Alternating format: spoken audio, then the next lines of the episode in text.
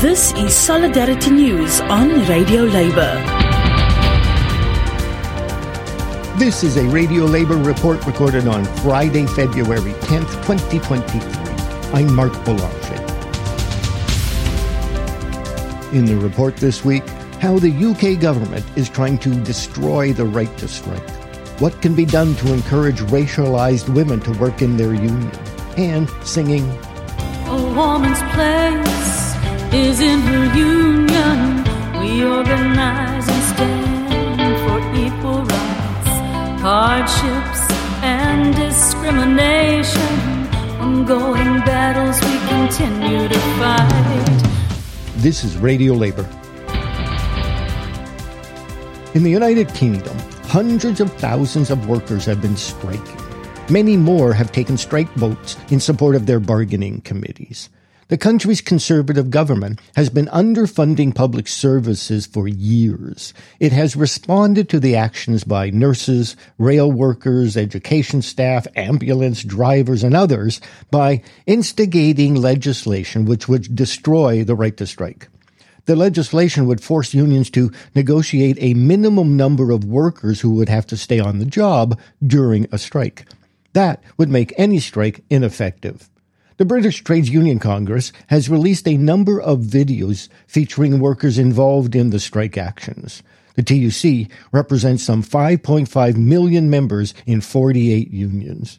Here are some of the workers who are demanding that the government fund public services adequately and pay public employees decently. Firefighters, paramedics and teachers civil servants, transport workers. I have a message for the Prime Minister. Why are you threatening our jobs? I remember when you clapped for us When you thanked us for working through the pandemic. for keeping the country running But how did you reward us? with falling pay. Prime Minister, you study business. So let me explain this in business terms. We're facing massive staff shortages. If our pay is falling, During a cost of living crisis, whilst inflation is over 10%, how will we bring in the staff necessary? To keep our public services running, So we tried to talk about it with you, to find a solution together. but you refused to meet and to budge. So as a last resort, we've gone on strike. But now you even want to take that away from us. You want to take away our democratic right to strike You want to force us to work on a strike day. and sack us if we don't. Prime Minister, we're telling you now That we're going to fight your anti strike laws every step of the way. And win our pay rise too. The underfunding of public services has been especially acute in the country's ambulance services. Here is one of the ambulance paramedics who is fighting for decent pay and the ambulance services the public deserves. We are experiencing a new pandemic. It's not a disease and it's not a virus. It's a pandemic of underfunding. Staff are at their wits' end. Staff see no hope, no light at the end of the tunnel. The ballot paper was about pay, but the vote is very much about the conditions that staff experience in their working lives day in, day out. The reduction of staff that we experience because poor pay leads to attrition, the difficulty we've experienced in recruitment, all contributes to the difficulties ambulance staff see in their roles when they turn up for work. Patients waiting excessive amount of hours to get into a hospital. Patients waiting horrible amounts of hours in the community who can't even get an ambulance. This is an underfunding disaster. It's a situation that's not only harmful to patients, it's a situation that's harmful to staff and members of our union. And that's why they voted for strike action. That's why many of them are leaving month after month after month. Over the last 12 years, on average, ambulance workers have received a 20% pay cut. That's effectively being asked to work five days for four days' pay. This funding crisis has to be addressed and the money has to be found. I'm speaking as a, as a black woman. Uh, racialized women, immigrant women will see that leadership continues to be centered in whiteness, white male leaders. That continues to be the the model or the or the standard. So we're still having to fight. Karen Brown is the president of the Elementary Teachers Federation of Ontario. Ontario is a province in Canada. The ETFO represents 83,000 public elementary school teachers, occasional teachers, and childhood educators. She has been acknowledged as leading struggles for quality public education in the province and equal treatment for racialized workers. She has said that education is a great equalizer. I asked her why she thinks this is so. Education is a great equalizer because it provides access to, to quality education.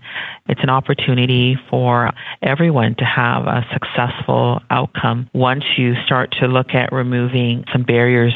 If we're looking at black and marginalized students, if we look at removing the barriers of streaming, the barriers of stereotyping, low expectations, deficit thinking around a particular community group, we see that given the, the same opportunities to succeed as others with the same foundations of a good education, that early learning, setting that foundation of equality and expectations, expectations of success. What we see are um, employment outcomes that are uh, advantageous. We see health outcomes that are better and we see those who had a higher income level, we see that their overall quality of life and accessibility to a variety of factors is different, is at a higher level. So when you're talking about you know, looking at education and looking at education from a, an anti-oppressive framework, we see that when you you approach it from that lens, and these factors are, are mitigated or reduced or there's things built into to remove these barriers, we see a, a, great opportunity for everyone to succeed. So when you talk about it, it's, it's the equalizer. It's, it, it really is those foundations when you're looking at K to three, you're looking at numeracy and literacy. Uh, once our, our students have those basic fundamentals, it opens the door, as I said, to employment, entrepreneurship, uh, business, family dynamics there. You know, the research has shown uh, the outcomes for that investment is significantly great when we put that investment for everyone. What would you say to young women who are thinking of being involved in their union?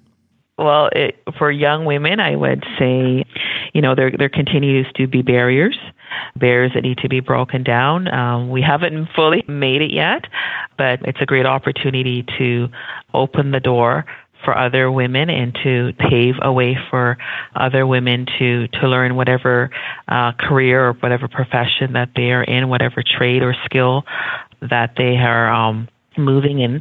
I think as a as a leader within a, a union, I I would um, encourage women to find an area of passion that they want to to pursue and to to to move in that particular uh, particular area. We still have many challenges. When we talk about leadership, leadership continues to be very much I'm speaking as a, as a black woman, uh, racialized women, immigrant women will see this that leadership continues to be centered in uh, whiteness, while male, white male leaders that continues to be the I guess the, the, the model or the or the standard. So we're still having to fight those sorts of stereotypes where we're still questioned about our, our experience about our knowledge, about our ability, about our decision making. So women are still encountering those issues of misogyny, uh, dis- discrimination, patriarchy. Uh, it continues to be there in the in the union, but there are many who are who are working to help to remove those barriers. Uh, so part of it, I encourage them to find those particular allies within the union and to believe that they can. They believe that they can make a difference, they will make a difference.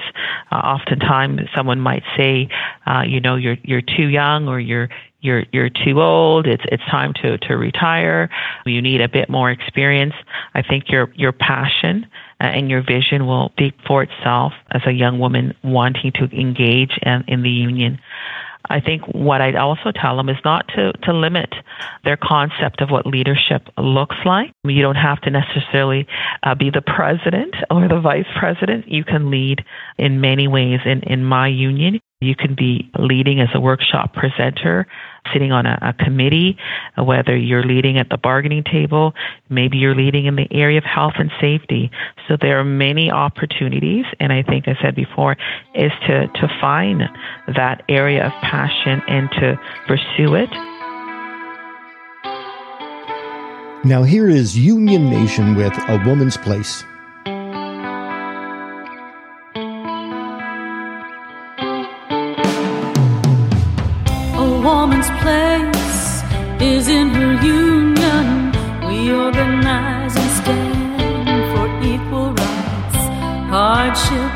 And discrimination. Ongoing battles we continue to fight. Dedicated to get the job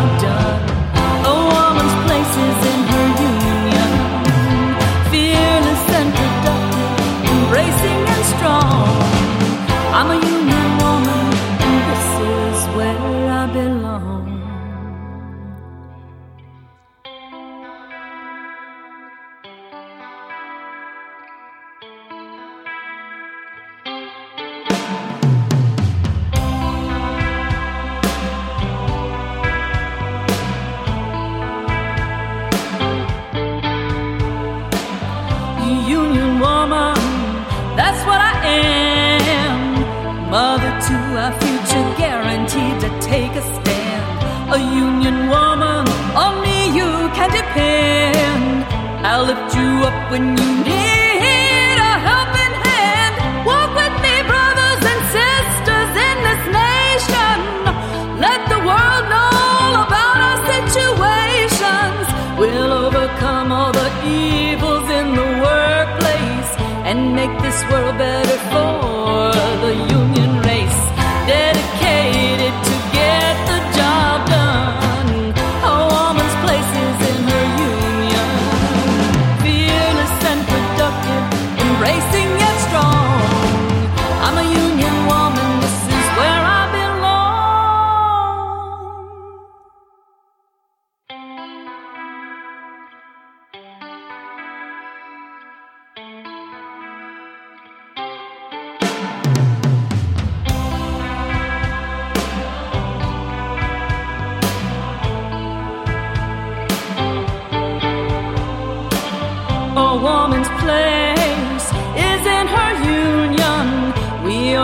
organize and stand for equal rights, hardships, and discrimination. Ongoing